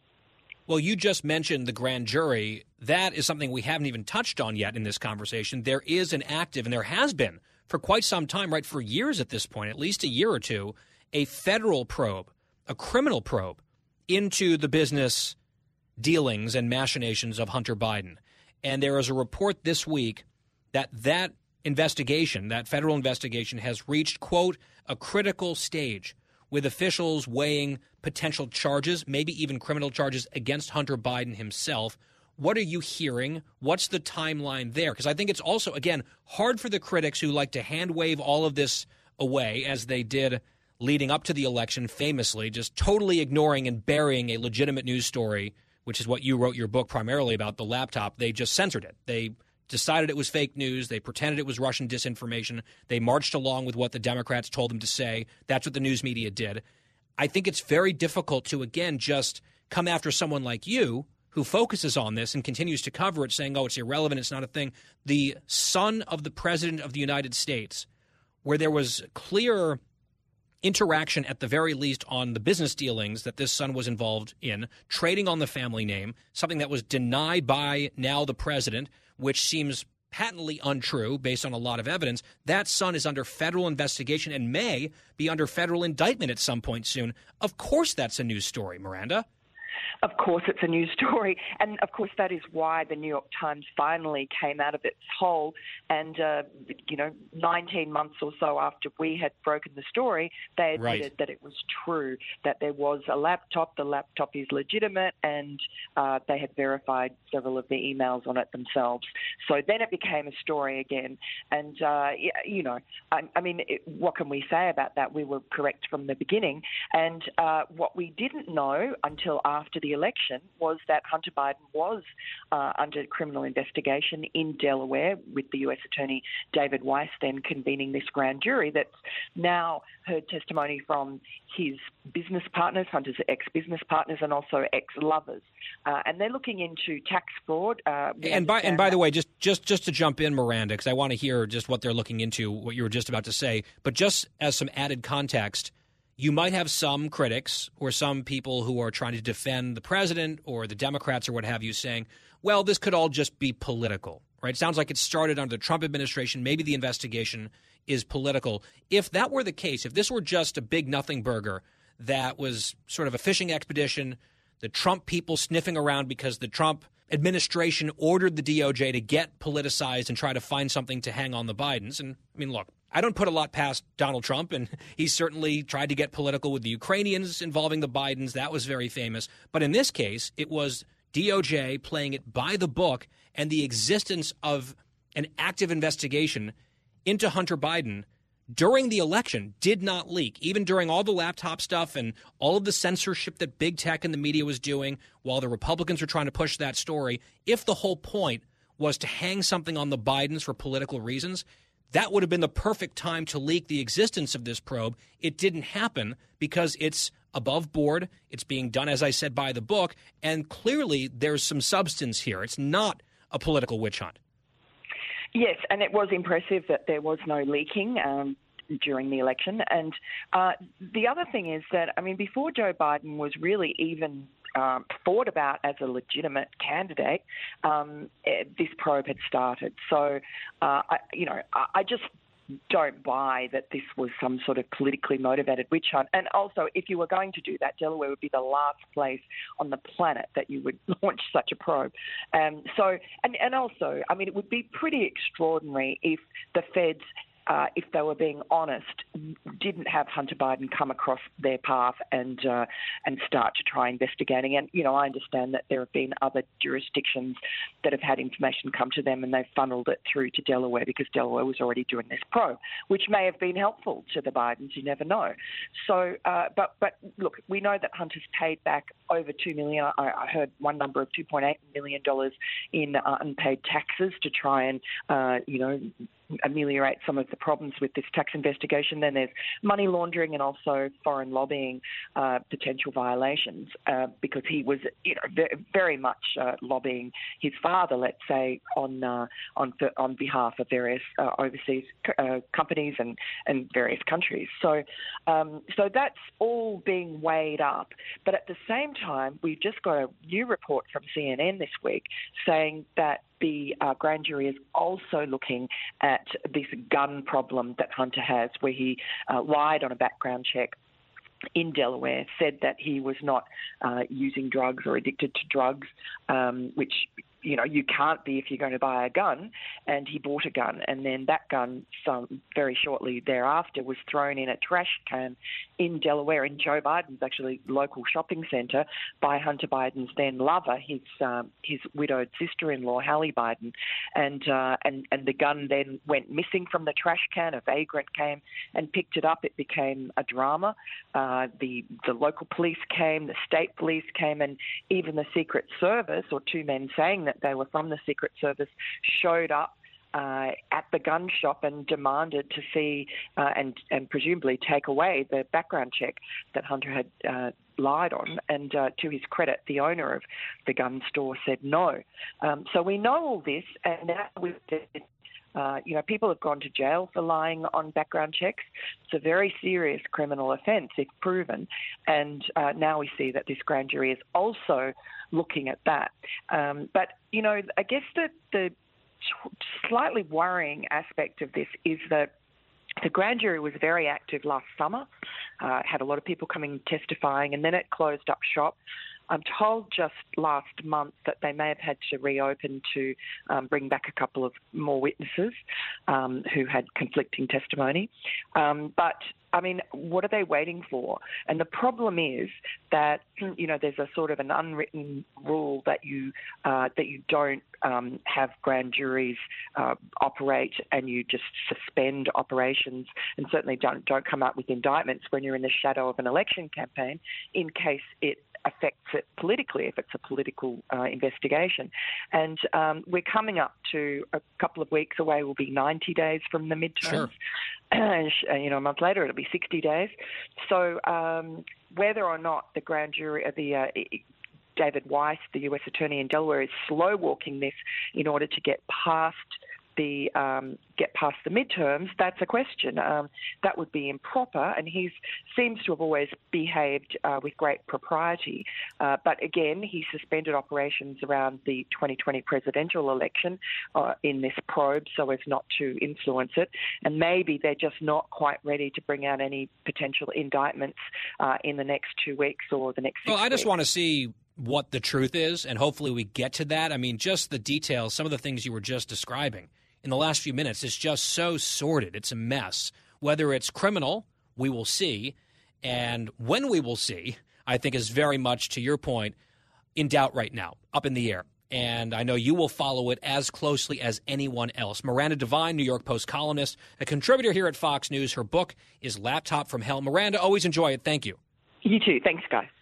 We'll take a break. We'll come right back on the happy hour. It's the Guy Benson Show. Fresh conservative talk. Guy Benson Show.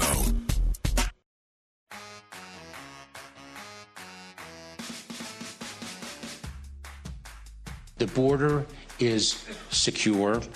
The border, um, we are working to make the border more secure.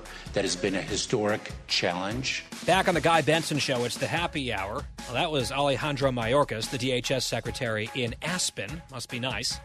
Just declaring that the border is secure when, of course, that is untrue. The border is not secure. You can make the case that the border isn't completely open, but it's certainly not closed, and it is absolutely not secure.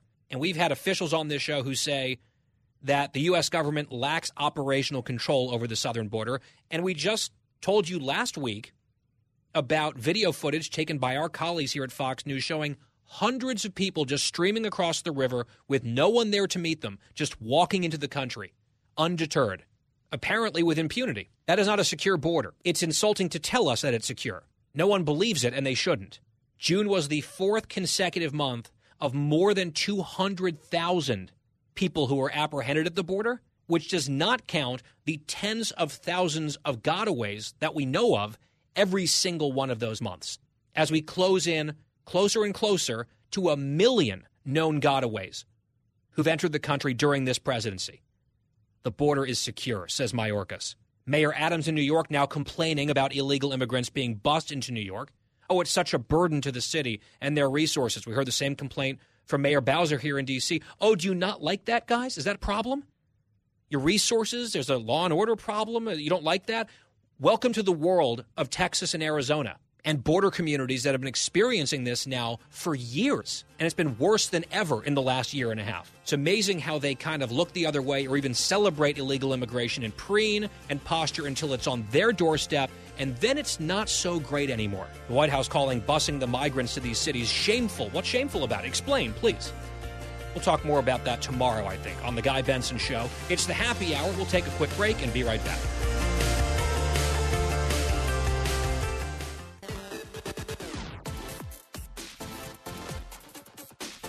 Talking about the issues you care about. Guy Benson. It is the Guy Benson Show. It is our happy hour. Thank you very much for tuning in. I saw this yesterday. In fact, I would say this qualifies as woke tales.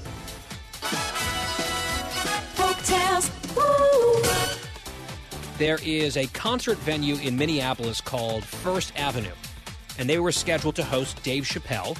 He was going to do a stand up comedy performance, and they decided to pull the plug at the last minute. So they signed all the contracts, everything was agreed to, it had all been advertised, tickets had been sold, and at the very last minute, a change was made. And the management put out this statement The Dave Chappelle show tonight at First Avenue has been canceled and is moving to the Varsity Theater. To staff artists in our community, we hear you and we are sorry. We know we must hold ourselves accountable to the highest standards, and we know we let you down. We are not just a black box with people in it. We understand that First Ave is not just a room, but meaningful beyond our walls. The First Avenue team and you have worked hard to make our venues the safest spaces in the country, and we will continue with that mission. We believe in diverse voices and the freedom of artistic expression, but in honoring that, we lost sight of the impact it would have. We know there are some who will not agree with this decision. You are welcome to send feedback. If you're a ticket holder, look for an email with information about the new venue, is what they added at the end. We believe in diverse voices and the freedom of artistic expression, but. Nope, you should stop right there. There is no but. And by the way, you're talking about being one of the safest spaces, working to be one of the safest spaces in the country. Comedy shows shouldn't be super safe spaces. They should be a little bit intellectually dangerous. That's kind of the point. They booked it. They know who Chappelle is. They know the controversies. And then obviously the mob got loud enough to bully these people into moving the show and canceling it out of this venue. It's just pathetic. And Chappelle himself will be just fine. He's very successful. He'll find a place to do his comedy for the rest of his life. It's other lesser known people who are getting the message. If you cross a certain group of people, the woke mob, there will be repercussions, and you might not be as insulated and rich and famous as Dave Chappelle. Absolutely pitiful stuff from First Avenue Theater. And just the groveling apologies. We're so sorry. We should be held to higher standards. We let you down. And they're addressing this to the whole community as if the whole community was clamoring to cancel this show from a black comedian. That is not the case. The loudest voices on one side were clamoring. And of course, they're not satisfied. A bunch of replies being like, this isn't good enough. You just got caught, or whatever. And of course, they're getting dragged by everyone else who can't stand the woke mob. Never crumble to these people. It will never be good enough and we are in the grips of a weird momentary mania in our society where this type of thing happens on the regular. And I know they say cancel culture is a myth. It's not really real. It's just not. It's obviously real. People can feel it. And I think that's part of the cultural backlash that the hard left is facing right now, as they should. And I think First Avenue is going to get some of the whirlwind here, and they deserve it. Play stupid games, win stupid prizes, and they've won a very stupid prize for themselves. And the people that you're trying to placate will never be placated. That's in their DNA. The whole point is to never be satisfied and to always push more. And now you've made yourself a mark. You've identified yourself, you've raised your hand. We can be bullied. So enjoy that, First Avenue Theater. I'm sure the folks who went to the other place, Varsity Theater, had themselves a wonderful time enjoying a comedy show and free speech and free expression, which First Avenue Theater in Minneapolis says they support, but dot dot dot. Nope, that's not how it works. Certainly not how it should work. If you believe in the meaning of those words, then you would not take the action that this theater just did. Totally hollow, completely meaningless. And I think, again, they've opened themselves up to a world of problems, and they deserve those problems, as far as I'm concerned. All right, we've got a break. When we come back, it's the home stretch. Economic times have been tough for a lot of Americans, and people have been sort of casting about for little side hustles to increase their income. There's an interesting one that we were talking about earlier. There was an article about it. I guess it's a trend. It's sort of controversial, at least within our team. Is this something you would consider doing for some extra cash? We will explain right after this on The Guy Benson Show. Guy Benson will be right back.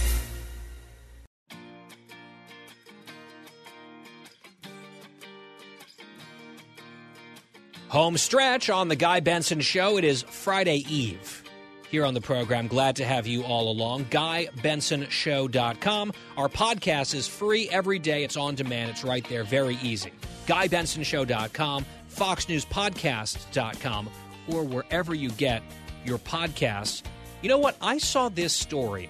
It was in the Washington Post, and I guess it was also in CNBC, talking about a side hustle, like a side gig, that is generating quite a lot of revenue for some people. And when I first saw the headline, it sparked and jogged a memory. I'm like, I could have sworn I saw this idea pitched on that show Shark Tank, which I really like. Shark Tank on ABC.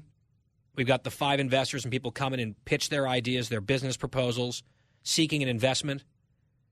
Then the five sharks, the investors, if they like the idea, they'll make offers. Sometimes they compete with each other if they really like it. And I think it's a really good show about entrepreneurship. I've tangled a little bit with Mark Cuban on Twitter. That's been fun. Mr. Wonderful, Kevin O'Leary in the middle seat, he's a conservative. He's Canadian, very conservative. And some of the other people who invest, sometimes they bring in big celebrities or guest investors. I just think it's great.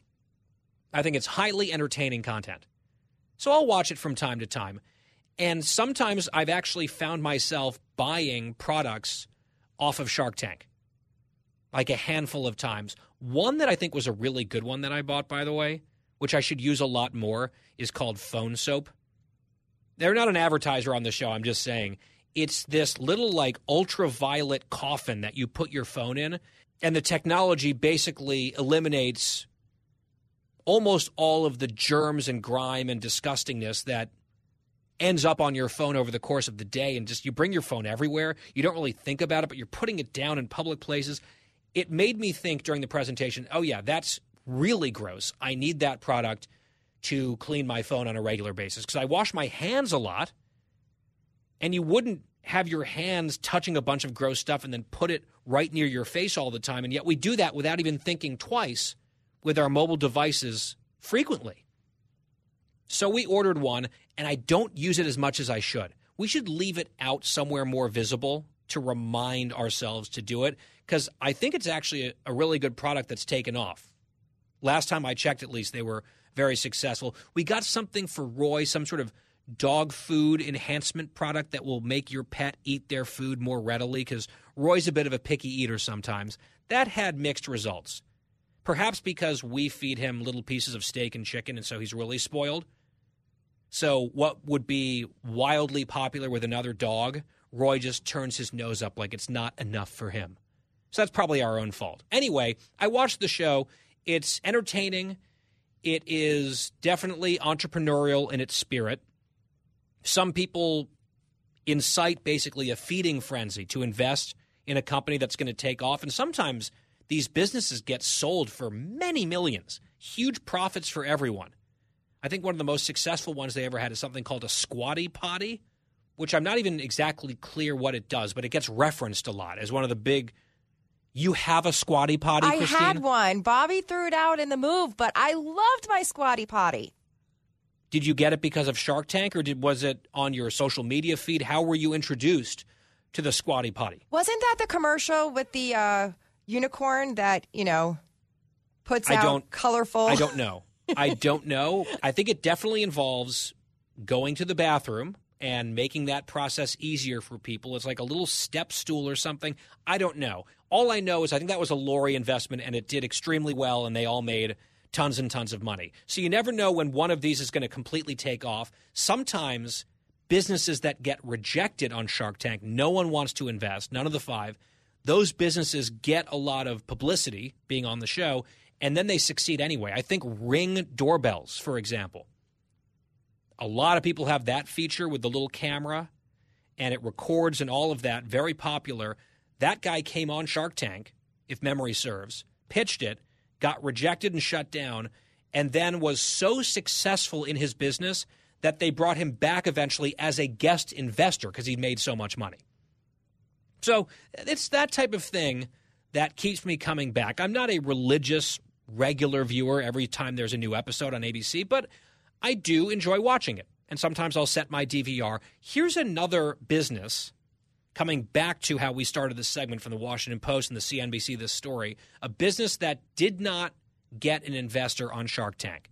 It got the shaft, it got the stiff arm from all five of the investors on that episode. It was an app called Swimply. It's an app kind of like Airbnb, which connects people who have swimming pools at their home with people who want to use a swimming pool. So if you're a homeowner, you've got a pool in the backyard, you want to make some extra cash, you can basically just rent out your pool. You put it up there, there's a profile, and just like an Airbnb where someone would come and stay at a property, you're not living there, but you can, let's say, for an afternoon in the summer, rent the pool like it's yours. And there are rules, and I'm sure there are insurance policies or whatever, I would imagine, given some of the liabilities here.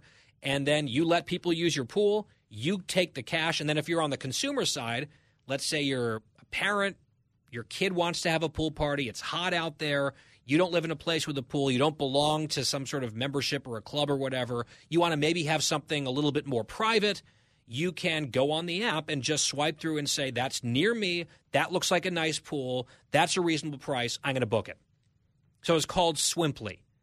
And I remember watching this episode. And the Sharks were making a lot of points, like the liability on insurance. What if someone, God forbid, were to drown or slip or something? Could there be a big problem for the homeowner? Would this scale on the type of level nationally that would make this an investable business? Would people really want to do this with some sort of critical mass demand? And I thought actually the skepticism of the Sharks was warranted. I was sort of dubious of the whole thing as well. I would not have invested, not like I have money to plow into this stuff. I'm not a multi gazillionaire like they all are. But it turns out that Swimply, the app, is actually doing rather well. Here's the story from today, the CNBC version, when Jim Batten spent $110,000 building a luxury pool outside his home in Oregon a decade ago, he knew he was making an investment. He couldn't have known that 10 years later, he'd earn more than that, enough to pay the whole thing off by renting it out to strangers on the internet. Batten says that since 2020, his pool has hosted roughly 9,000 swimmers using a platform called Swimply, which dubs itself, here you go, the Airbnb of swimming pools. The result, according to documents reviewed by CNBC, is $177,000 in revenue in less than two years. He says, I love to say that the pool has paid for itself and more. 177 grand in pool rentals in two years. I am blown away by that. And there's other examples. The Washington Post headline yesterday Heaven is renting someone else's pool. You too can borrow a dream and adopt a stranger's backyard lifestyle an hour or two at a time.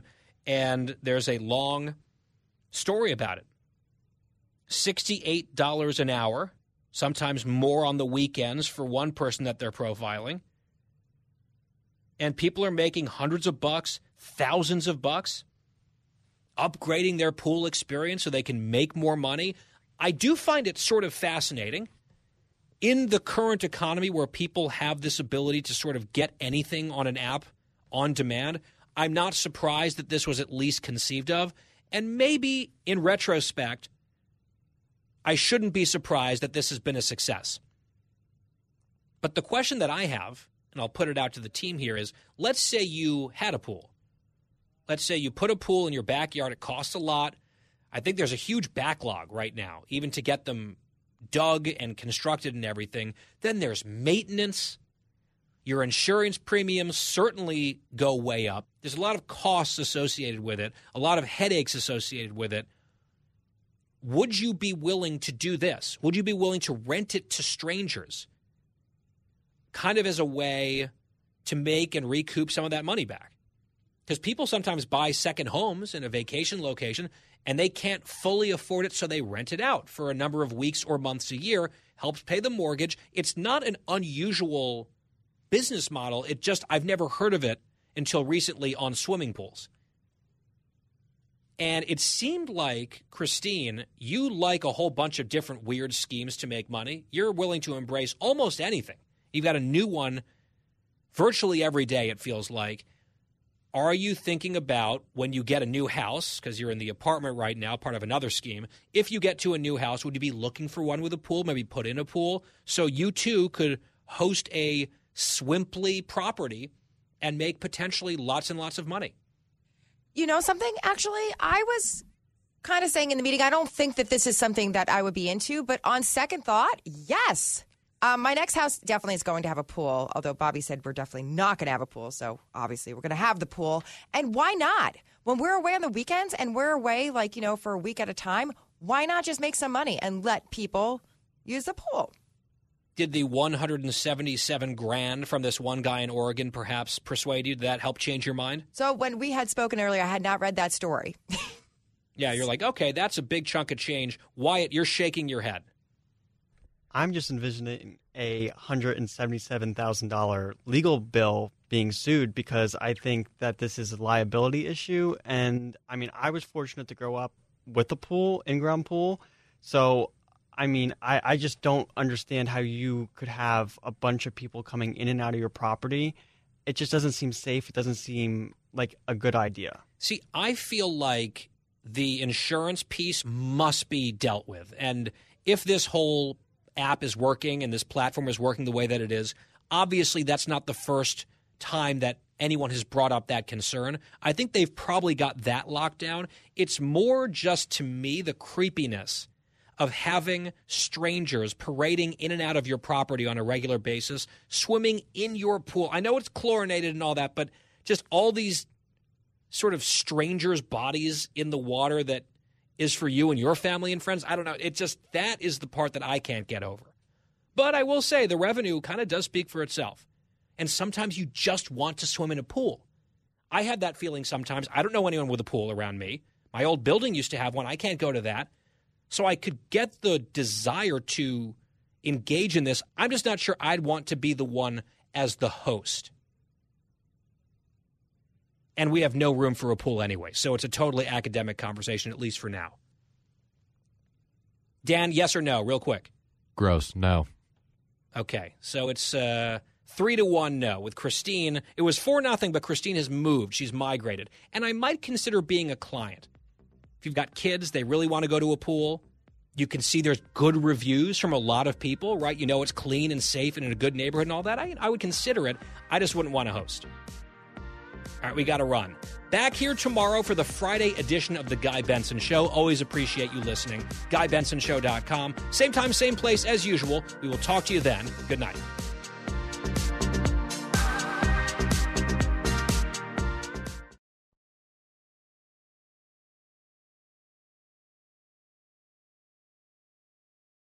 The Fox News Rundown, a contrast of perspectives you won't hear anywhere else. Your daily dose of news twice a day, featuring insight from top newsmakers, reporters, and Fox News contributors. Listen and subscribe now by going to foxnewspodcasts.com. Listen to the show ad-free on Fox News Podcast Plus, on Apple Podcast, Amazon Music with your Prime membership, or subscribe wherever you get your podcasts.